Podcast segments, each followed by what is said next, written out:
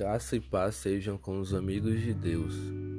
A respeito da amizade com o Senhor, Jesus disse em João capítulo 15, versículo 15: Já não os chamo servos, porque o servo não sabe o que o seu Senhor faz.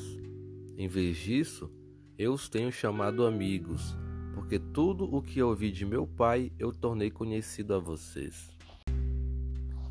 Eu os tenho chamado amigos Jesus nos chama de amigos, e a prova de sua amizade conosco é a oportunidade de conhecer o que Deus Pai o revelou e também a sua morte por nós, para que tenhamos vida nele. A amizade, porém, é algo que se constrói. A confiança é ganha aos poucos, assim como a intimidade.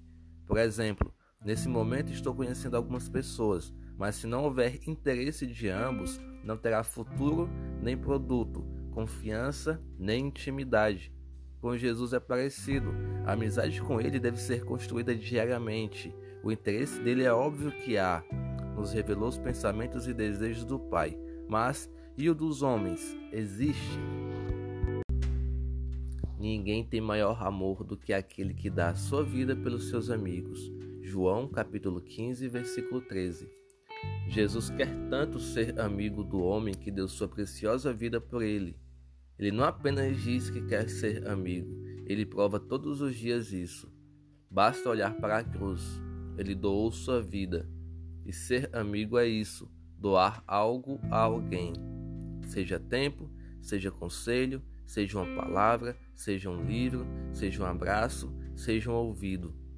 E Deus não quer nada menos do que que doemos toda a nossa vida a Ele, que vivamos para santificar seu nome. Além do mais, Ser amigo de Jesus é também falar dele para quem não o conhece. Nessa construção de uma amizade que tem futuro e produto, a parte de Deus já foi feita, falta nós fazermos a nossa. Dedicar tempo para conhecê-lo, para entendê-lo, respeitá-lo e temê-lo, amá-lo e glorificá-lo como ele merece, entregando inteiramente a nossa vida a ele, assim como Jesus fez por nós.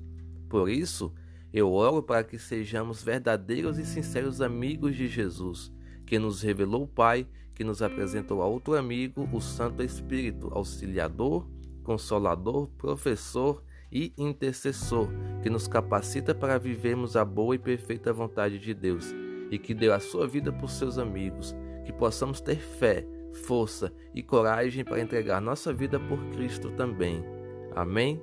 Jesus te abençoe.